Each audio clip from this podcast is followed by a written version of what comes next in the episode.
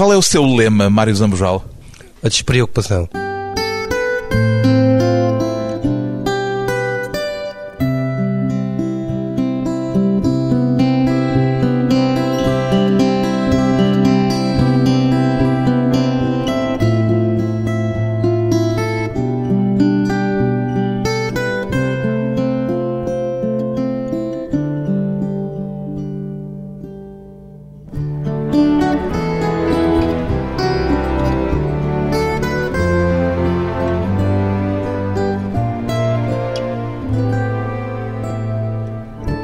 Mário Zambujal, setenta e três anos, jornalista e escritor. De que é que se alimenta a sua imaginação, Mário Zambujal? Bem, eu comecei a escrever ficção, ainda não sonhava vir a ser jornalista. Era... Os Ridículos? Sim, e mesmo antes nos jornais de parede, nas coisas, tinha muito essa facilidade para a idade, escrevia o que se chama bem, não era para a idade. Os Ridículos era um jornal humorístico? Era um jornal humorístico aqui do Bairro Alto. E tem piada porque eu ainda via, vivia no Algarve, nessa altura, vivia em Faro, e foi o meu ponto de encontro, a minha abordagem, o Bairro Alto, que haveria de ter uma importância grande na minha vida, porque depois trabalhei numa data de jornais do Bairro Alto. Mas não me chegou a responder de onde é que lhe vem a imaginação, o que é que alimenta a sua imaginação normalmente? A vida e as pessoas. Nada mais que isso. As pessoas, o comportamento das pessoas, as reações das pessoas. Quer dizer, o sentido de observação é um observador? Penso que serei, porque no fundo o que eu gosto, ou o que eu observo, ou o que me interessa é como é que as pessoas se movem neste mundo e nestas coisas e nas mais variadas circunstâncias. E o jornalismo ajudou nesse processo de observação? Sim, o jornalismo ajuda porque o jornalismo leva-nos ao encontro da vida nas suas mais diversas componentes. Agora há muito jornalismo especializado. Ao jornalismo cultural, ao jornalismo do direito, ao jornalismo da economia, ao jornalismo... E há jornalistas que, portanto, se debruçam sobre uma determinada matéria, o que é vantajoso, porque tomam cada vez mais conhecimento. O seu era um jornalismo generalista, digamos assim. Há, há o velho repórter que servia para todas. Clínica geral. Pois, que servia para todas, tanto para ir... Eu costumava dizer, lá aos... eu fui chefe de ação do século, nesse tempo, e costumava dizer a uma pessoa que vinha, por exemplo, de um incêndio no bairro das Barracas, todo sujo das coisas e de águas e coisas e tal, e eu dizia, vai tomar um banho e vestir o, o melhor fatinho que tens que ir para o banquete do presidente, não sei quem, no Palácio de Queluz. Bom, era uma então, roda viva permanente. Era uma roda viva e tem esta vantagem muito boa para a ficção, é que se conhecem muitos mundos. Não de ter lido sobre eles e de ter ouvido falar, mas um tipo que foi, por dever de ofício, a um bairro de barracas, conhece a vida de um bairro de barracas muito melhor do que quem leu sobre eles. Não é? O jornalista Mário Zambujal e o escritor Mário Zambujal deram-se sempre bem ou alguma vez houve entre eles momentos de alguma tensão? Eu tenho a impressão que tenho uma forte influência na minha própria ficção, tenho influência do jornalismo. E não sou eu, eu, eu tenho... Esta é a minha convicção, não sei se será assim exatamente, mas que todos os escritores que passaram pelo jornalismo mantêm aquela necessidade de contar. E a necessidade de ir dando notícia daquilo que ficcionável, é uma invenção, mas tem que ir dando notícia. E o jornalista e o escritor nunca se zangaram um com o outro, um a tentar puxar mais para um lado, o outro a tentar puxar mais para o outro? Incomodaram-se, empataram-se, porque eu muitas vezes gostaria de estar a escrever histórias de ficção que gosto muito, contos ou novelas ou qualquer coisa, e, e a minha vida profissional, a minha vida profissional, a profissão chamava. E depois, por outro lado, no jornalismo, a pior coisa que se pode fazer é ficcionar, não é? É ficcionar, é afastar-me da realidade, afastar-me do rigor narrativo, do rigor informativo, para uma pessoa se pôr a dar palpites. Devagar e a dar palpites, exato. O... O escritor já conquistou pelo menos uma vitória frente ao jornalista. Está a ganhar-lhe pelo menos em longevidade, não é verdade? É natural, é natural porque, felizmente, se a nossa mente não for acometida de súbitas quebras, eu às vezes esqueço-me dos nomes das pessoas. Esquecemos-nos todos. Mas há uma melhoria, há um progresso com a idade. Porque, repare nisto, eu tenho pelo menos duas idades, pelo menos duas, porque tenho setenta e três anos de idade, e portanto vivi um longo período da minha vida já adulto, longe do que diz das tecnologias, longe disto, de todas as coisas que fazem hoje e que são a vida de hoje.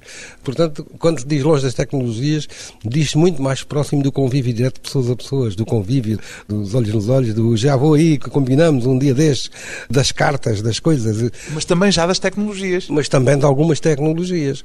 E o... Já escreve no computador, por exemplo? Escrevo, mas depois de escrever à mão. Ah, primeiro o método clássico. Honradamente, honradamente à mão, porque há uma, há uma correspondência entre o cérebro e a mão que eu não tive, não preciso estar a pensar como é que se desenha um H ou como é que se... Portanto, é automático. E, inclusivamente, posso ter um caderno numa mesa de cabeceira e de noite tomar um apontamento às escuras, porque a minha mão obedece a esse impulso. O telemóvel já usa, já não é tão resistente às máquinas como julgo que chegou a ser a certa altura. Sim, mas de qualquer forma há uma incompatibilidade entre... Elas não gostam de mim, definitivamente. Não gostam de si? Não, e eu não gosto delas. Eu pifam, as máquinas na minha mão pifam quase. E devo dizer, por exemplo, eu fui chefe de redação de Diário Notícias durante muitos anos. O último piso era uma cantina, um bar, não sei o quê. Já às cinco da tarde, seis da tarde, é sempre para comer um assando. E subíamos, comíamos assando, pedíamos assando, comíamos assando. Agora subo o Diário Notícias, vou lá às vezes, e... em todos os andares já há máquinas que vendem sandes. Máquinas. E um tipo quer dizer assim... Você não pode perguntar se... Quer uma, uma folhinha de alface. Se olha, tem um bocadinho um mais ou um bocadinho menos disto ou daquilo. Então, essa desumanidade da nossa relação com as máquinas, em muitos aspectos, é desumanizante. E é desumano, porque a máquina não nos dá as respostas. E quando então há um desconhecimento das máquinas, um tipo olhas para elas e não, pronto, é uma coisa tremenda. Já estamos a falar, em certo sentido, do futuro e havemos de falar mais à frente, um bocadinho mais ainda. O jornalista Mário Zambujal já se reformou, mas o escritor continua no ativo. Daqui a pouco vamos falar do seu novo livro, Uma Noite Não São Dias.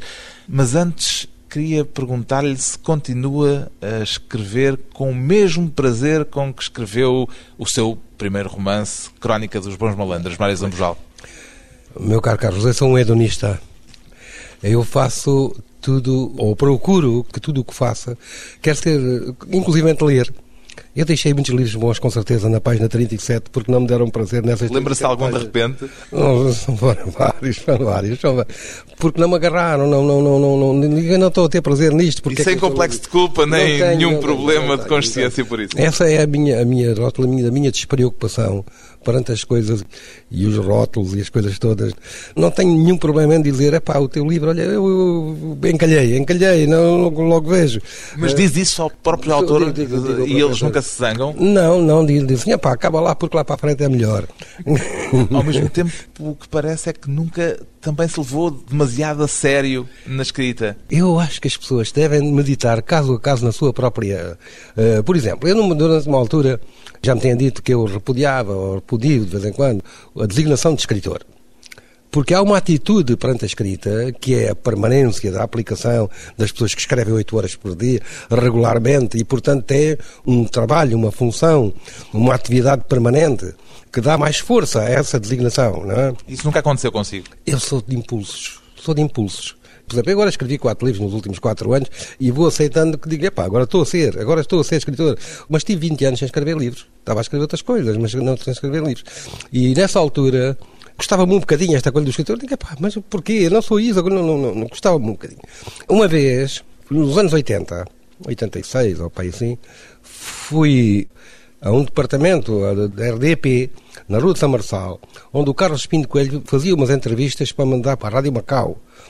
E iam três autores de cada vez, que ele fazia as três entrevistas de cada vez. Foi o David Mourão Ferreira e foi outro autor que eu não consigo lembrar-me quem era. Bom, eu fui o primeiro e o Carlos Pinto Coelho põe-me essas questões da escrita e eu disse mais ou menos isto. Eu sinto-me como um espontâneo das touradas. O espontâneo é aquele gajo que gosta muito das touradas. Mas tem lá o seu lugar na bancada e de repente dizem, eu vou lá abaixo fazer uma faena.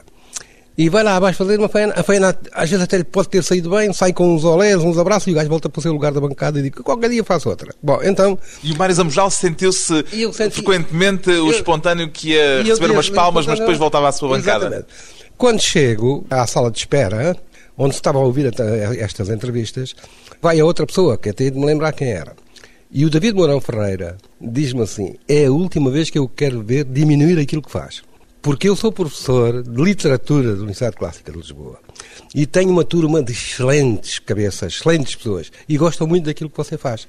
E depois fomentou até um encontro meu com os alunos, que eram ótimos. E eu... isso agra... Publicar... Pôs-lhe um bocadinho de responsabilidade nos ombros. Sim, mas, por exemplo, publicar é tornar público. Demonstra alguma convicção de que aquilo é capaz de ser agradável para as outras pessoas ler, porque senão não tornava público, não é?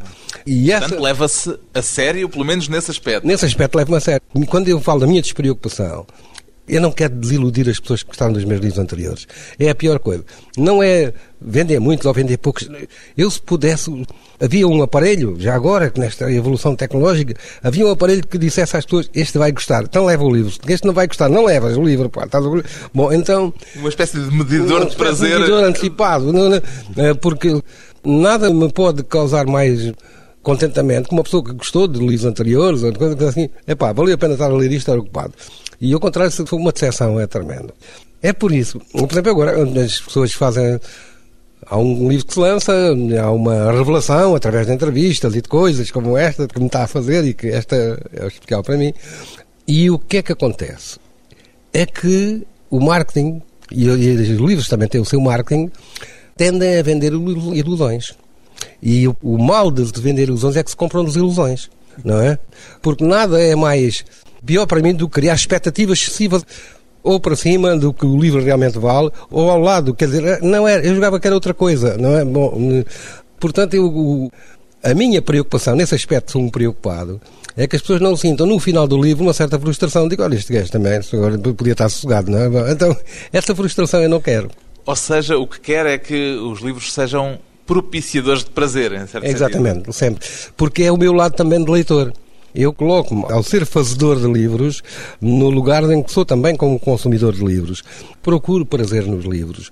Agora, não há nada mais diferenciado do que o prazer. Cada um de nós tem, por razões diferentes, razões, prazeres diferentes. Se eu for licenciado em Biologia, se calhar tenho um prazer extraordinário em ler uma coisa sobre as asas das borboletas, ou não sei o quê. Bom, mas como não sou, não, não, não, não, não. Então, esse prazer depende da preparação de cada um. O prazer é pessoal, é pessoal e intransmissível, em alguns casos. Depois de um breve intervalo, voltamos à conversa com Mário Zambujal, no ano de dois mil e quarenta e quatro. Bom dia.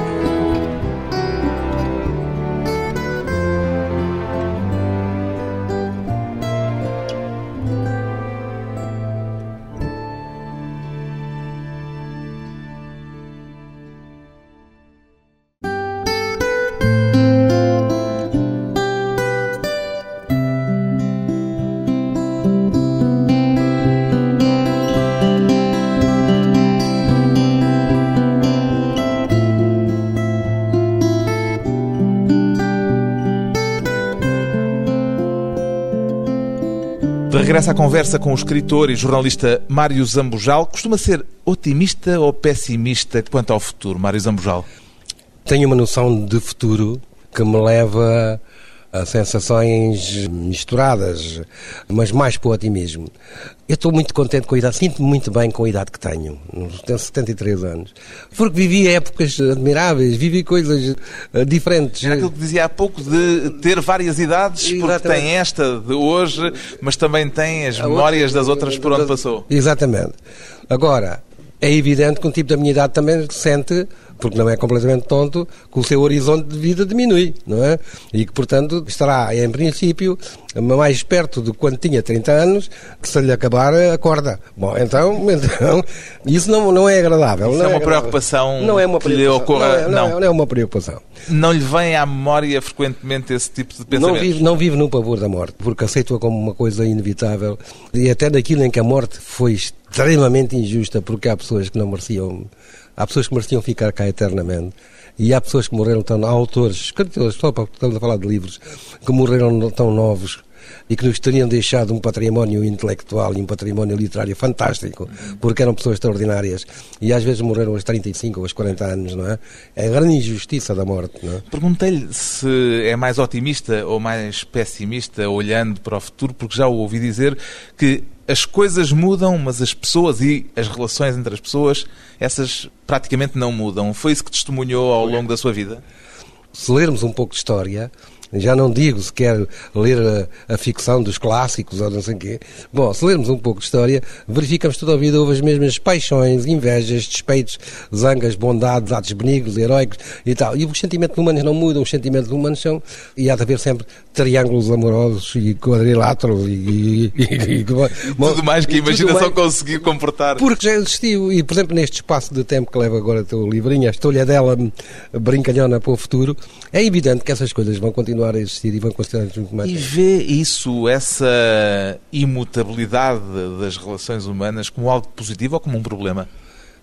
No, no, porque podem encarar-se pelos dois prismas. Exatamente. Eu vejo como algo positivo, porque é evidente que acredito que uma maior educação, civilização, no sentido das pessoas domarem os seus impulsos mais pérfidos, melhorará ou poderia melhorar a humanidade. Mas nós... Uh, somos o que somos. Somos o que somos. Há duzentos anos ninguém podia dizer que agora, em dois mil e nove, havia assassinatos todos os dias, havia coisas, crueldades, havia malandrices de toda a espécie, e nós estamos até a viver uma época bastante frutuosa nesse aspecto. Temos que... Ou será que hoje não é mais frutuosa a época nesse aspecto, mas temos mais conhecimento disso. Mais requinte, mais requinte. Mais requinte? Mais requinte e, mais, evidentemente, muito mais conhecimento. Sim, hoje, rapidamente se sabe de tudo. A comunicação é... Há duzentos anos não se sabia. A, a comunicação até se torna opressiva e depois uma notícia é desvalorizada três minutos depois porque já há duas notícias mais e já passou aquela, não é? Isso é uma coisa... A comunicação é uma coisa tremendamente boa, mas também tremendamente vulgariza as coisas. Banaliza tudo. Banaliza tudo. O humor ajuda-o de alguma forma a encarar o futuro de uma forma um pouco mais despreocupada? Eu, eu, eu penso que temos... É uma arma contra a preocupação, em suma? Sim, uma arma não adquirida. É uma maneira de olhar. E há coisas tão interessantes na vida, e há coisas tão agradáveis. Mesmo os ridículos. Os ridículos de uns podem ser péssimos para eles próprios, mas podemos beber neles motivos de divertimento. Com isto já estamos a caminho de dois mil e quarenta e quatro e já estamos a falar, em certo sentido, do seu livro Uma Noite Não São Dias. Porquê é que escolheu colocar a história nesse ano que aparentemente Sim. ainda não tem nada que o marque, dois mil e quarenta e quatro? Podia ser mais ou menos, mas repare, os dois personagens masculinos da história nasceram em dois mil e nove. O James e o Anthony. Isso James, também é, comecemos por aí, porque tratam-se pelos nomes em inglês. Porque isto é tudo caricatura. Se a gente sair... Eu há bocadinho eu vinha ali e vi um parque de automóveis e não dizia parque de estacionamento. Dizia parking. Par, parking, não é? Bom, então nós estamos a evoluir a muitas coisas. E se fosse e... escrito por si, não havia de ser com um K, havia de ser com um Q de novo, um U, um I, um E, um G, um U e um E. Exatamente. Porque é assim que escreve à portuguesa as palavras inglesas. Agora, estávamos a falar do ano dois mil e quarenta e quatro, porque ah, é que pôs lá pois, em dois mil e quarenta e quatro exatamente, exatamente. A sua história? Porque os dois, as duas personagens centrais masculinas, porque a personagem central ali é uma mulher, mas após os dois masculinos nasceram em dois mil e nove e, portanto, a mim convinha-me que eles atingissem uma idade. Um já tem uns anos de casado, mas são jovens. E, portanto, achei que trinta e cinco anos era uma boa idade para eles terem aquela atuação que vão ter na Rua Vertical. É uma data curiosa porque não nos parece já amanhã, mas também não nos parece inconcebivelmente distante no tempo. Ainda temos é. uma certa relação com é. essa data futura. Pois, porque uma grande parte dos utentes do planeta nesta altura, e espero que uma boa parte, continuaram a estar cá em dois mil e quarenta e quatro. Não é? Tudo o que seja pessoas de menos de setenta de... podem estar cá perfeitamente em dois mil e quarenta e quatro e já não estou a falar só dos jovens. Portanto, é uma idade em que eles também passarão a ter aquilo que eu digo que tenho, que é uma época comparativa. No meu tempo, naquele que se diz no meu tempo, que acho uma expressão horrorosa de dizer no Não usa tempo. A expressão no meu tempo. Não, porque... porque o seu tempo é também este. É também este, exatamente. Porque eu também já ando aqui feito cabine telefónica com dois telemóveis no bolso e porque... Ah, tem dois já? Tem... Para quem não gosta de máquinas, caramba. Pois é, pois é mas... Agora, não, não gosto de máquinas, não.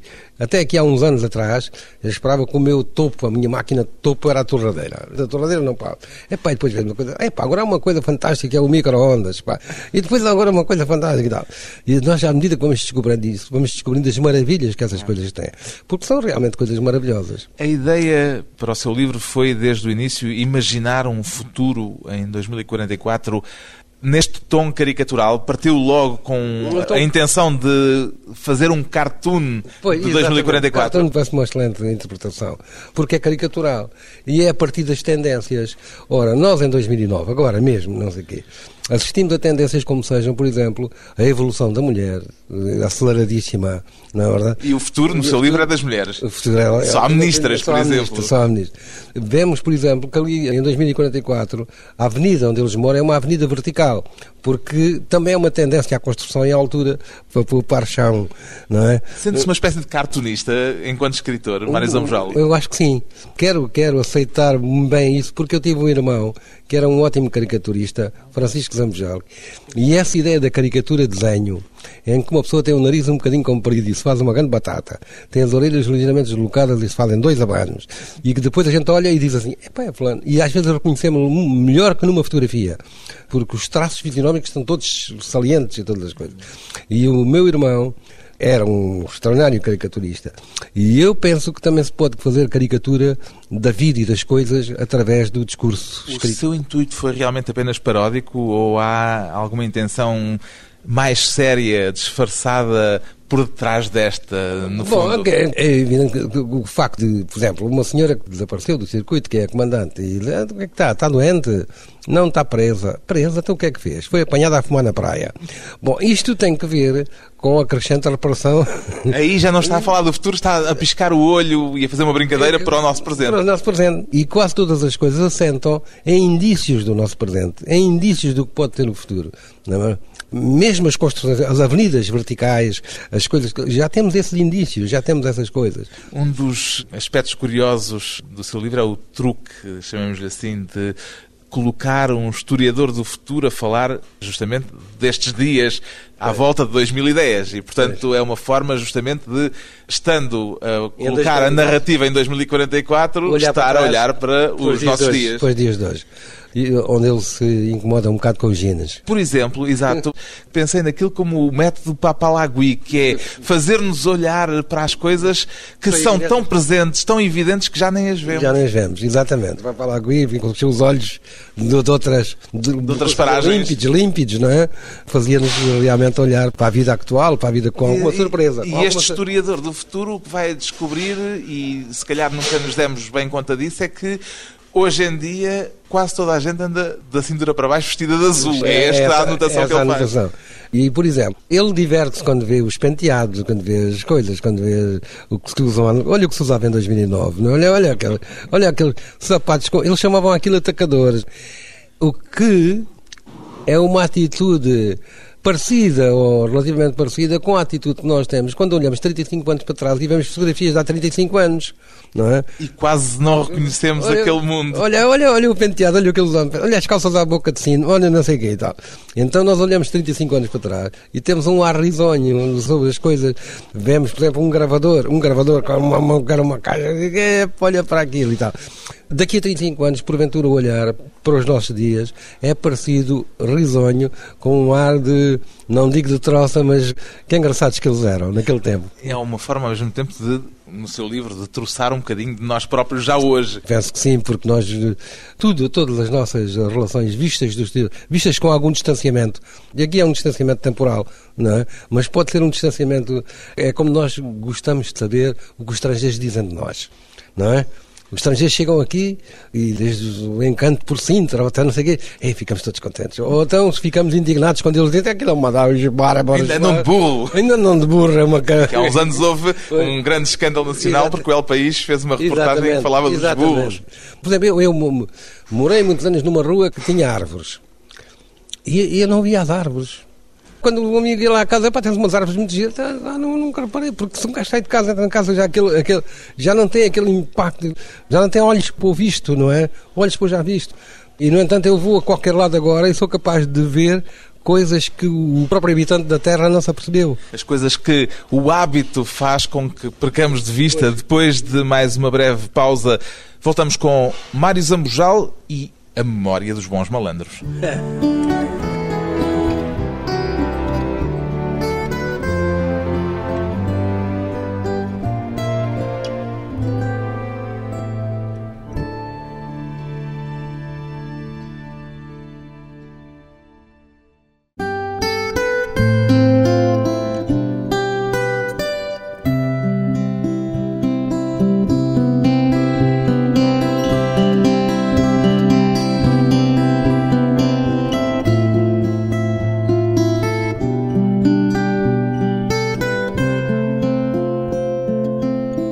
Convidado hoje para a conversa pessoal e transmissível, o autor do livro Uma Noite Não São Dias já fez as pazes com o Silvino Bitoque, o Arnaldo Figurante, o Flávio e o doutor Mário Zambujal. Eu não só fiz as pazes, como devo algum agradecimento a essa gente, que nasceu bruscamente na aldeia das Açoteias, estava lá a passar quinze dias de férias. Bruscamente num verão passado. Num verão, num verão há muito, há muito passado.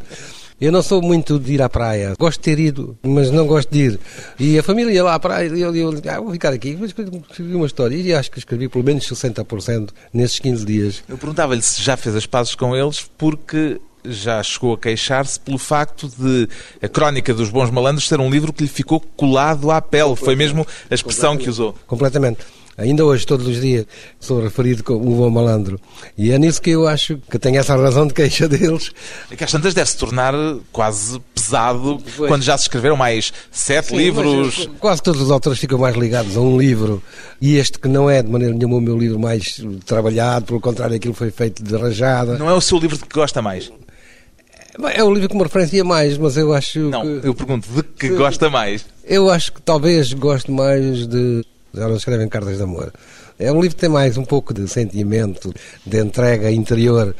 E sente que a Crónica dos Bons Malandros abafou de algum modo os outros que escreveu depois?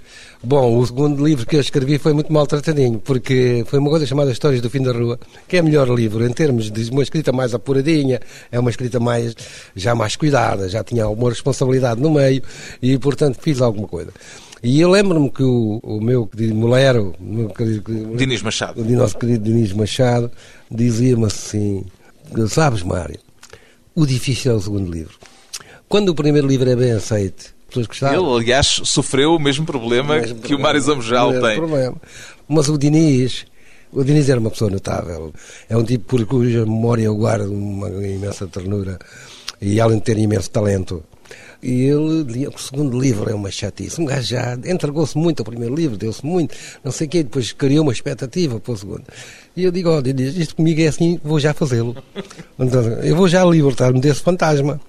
E fui escrever e escrevi as Histórias do Fim da Rua. E, e a História do Fim da Rua, caprichei um bocadinho mais, e reli, voltei para trás, coisa que não fazia no outro. Bom, então... Como o primeiro tinha sido um livro que tinha tido um resultado hilariante, de gargalhada, de tal, tal, tal... Esperavam a repetição da receita. E, e não era, não era de todo. É um livro também já até com um pouco de amarguras, já metia a mistura, e portanto foi o patinho feio. Nunca lhe passou pela cabeça voltar a pegar no Silvino Bitoque e colocá-lo noutras histórias posteriores? Não, sou um pouco contra essa ideia. Aqueles, pronto, aqueles acabaram ali. Eu fui algumas vezes desafiado para fazer... Para fazer uma série, uma, para continuar, para continuar aquilo. Mas eu deixei-os uns mortos, outros presos.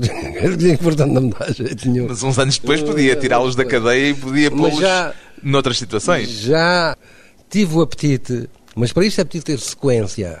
E a certeza que se tem sequência. E a certeza que me apetece estar a escrever e que me dá prazer de criar uma personagem que passe ao longo dos livros. Não é? Uma personagem fixa, que normalmente são os detetives, mas não só também. Já tive esse apetite, mas depois disso não dá. Talvez não dê. O Silvino Bitoque e companhia, de que modo é que lhe mudaram a vida, Mário Zambujal? Passei a ser... Eu aqui há tempos... Olha, vou dizer, o Francisco José Viegas, que tem um filho de dezasseis anos, parece que tem dezasseis anos, ou dezassete agora, talvez, que é um bom leitor, vende boa cepa, vende família de livros e de coisas, não tinha lido a Crónica dos Bons Malandros. E o Francisco José Viegas contou-me, ele levou-lhe a crónica, que entretanto tinha sido publicada. Foi reeditada, entretanto, reeditada, com as ilustrações do João Fazenda. Exatamente. E disse, é pá, ele passa lá agora. E... O testemunho do Francisco José Viegas é que o filho gostou, adorou, coisa assim. Isso dá-me a perceber que já foram lá três gerações. E essa longevidade daquela pequena história, daquela história tão brincada, essa longevidade, tem trinta anos e, e ainda sai, e ainda diverte, e vou às escolas e lá tenho que apanhar com os bons malandros. Mas isso mudou-lhe a vida de alguma forma? Não, não mudou a vida, mas mudou, por exemplo, a minha imagem de gajo da televisão. Era o gajo da televisão. Portanto, passou a ser também, não só o tipo da televisão e dos jornais... O tipo do livro. O tipo do livro, não é? O Mário Zambujal já era figura conhecida da televisão quando saiu a Crónica dos Bons Malandros. Sim, já, já, tinha, feito já tinha feito o, o, o grande encontro, que era um, o Domingo Desportivo, o, o programa do futebol de, do domingo à noite. Mas o que é mais curioso é que o livro... durante os três primeiros meses não teve grande saída. Durante as pessoas compraram, tá, tá, tá. Depois eu acho que funcionou muito o boca a boca e o...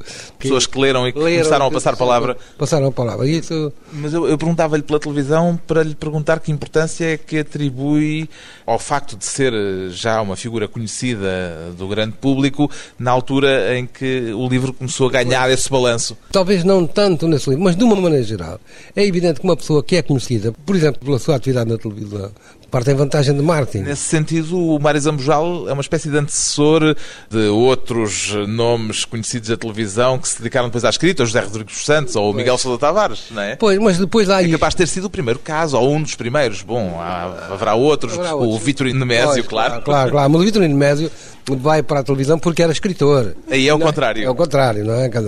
Bom, então... Eu faço aquela brincadeira e não tinha que ver com a minha atividade na televisão, mas reconheço que o marketing pode ter funcionado de alguma maneira, assim também. Esse, o facto de ser conhecido poderá ter ajudado a essas coisas. Mas estas coisas também são assim. Se, se o livro não tivesse condições, não, não, não avançava. Se o livro não tiver, depois acaba, morre rapidamente, não é? Sei que, a certa altura, chegou a ter uma espécie de tentação de reescrever a Crónica dos Bons Malandros. É, onde é que imaginava que podia intervir para alterar coisas pois. No livro? Sobretudo, na, na, talvez mais na, na forma... Da, ao nível da linguagem? Ao nível da linguagem. Agora, senti que não tinha esse direito. Senti que eu próprio... Ah, era uma questão de direito? Era uma questão de direito. Porque eu senti que já não mas tinha... Mas o livro direito. É assinado por um tal Mário Zambujal, pois, é, que passa é, por ser o cidadão que tenho aqui à frente. Pois, mas era um Mário Zambujal que foi escrever uma brincadeira, despreocupado de qualquer aceitação nos meios, nem digo literários, mas de qualquer aceitação pública como autor ou como escritor, ou como... e que estava longe disso, escreveu para uns amigos, escreveu para uma coisa. Eu ia trair esse tipo. Eu ia trair esse despreocupado, porque já... Ia, já ia introduzir uma introduzir, nota de preocupação naquilo. Introduzir uma nova preocupação e uma nova presunção. Qual é a sua maior ambição literária, Mário Zambujal? É manter-se, é que tenho. Presumo que tenho, às vezes quero-me convencer que tenho, originalidade. A Alice Vieira, por exemplo, diz assim, epá, se tiver aí dez textos não assinados, eu sei qual é o teu. Bom, eu prezo muito isso. Parece muito a originalidade, parece muito ter uma voz própria. É evidente, por exemplo, quando estou a escrever, não estou a ler um autor, tenho vários, que é para não apanhar a musicalidade, a música dos ritmos. Uma coisa é esta, o Saramago tem aquele ritmo, a gente tem coisa, e, e um tipo se vai escrever a seguir, está a escrever, é capaz de estar a esquecer a Saramago. Portanto, quer limpar o mais limpar, possível não, a sua não, cabeça não, não de todas as outras vozes. Não, não, não, eu tenho um livro, tenho sempre livros dispersos, por exemplo, tenho um, uma antologia pessoal do Eugénio Andrade. Eu gosto de poemas. E o Eugénio Andrade é assim como um tipo de assim, é para não te des ao trabalho, que eu sei muito mais de poesia que tu, e eu escolho os poemas que tu vais ler. E realmente aquele livro dá-me, abre aquilo e, e leio sempre poemas interessantes, com uma coisa que me deixa às vezes pensativo. É para quantas dezenas de extraordinários poetas nós não temos tido. O poema que eu mais gosto é do século quinze e é do João Rijos de Castelo Branco, Senhora parte então tristes, os teus olhos por vós, meu bem. Não é? Que nunca tão tristes vistos, outros não por ninguém. É um poema que me dá uma sensação de transmissão de um sentimento profundo. A gente sente aquilo. E, e é isso que procura, essa voz essa e voz essa capacidade que, que, que, de dizer que, que, coisas que, emociona, que emociona, toquem diretamente emociona, quem lê. Emociona. A sua ambição, portanto, é... Não desiludir os meus leitores ou as pessoas que gostam de mim. E surpreender. Um escritor que anda permanentemente à procura de surpresas e que escreve por prazer, para dar prazer também sim, a quem sim, o lê. Mário Zambujal é o autor de Uma Noite Não São Dias, edição Planeta.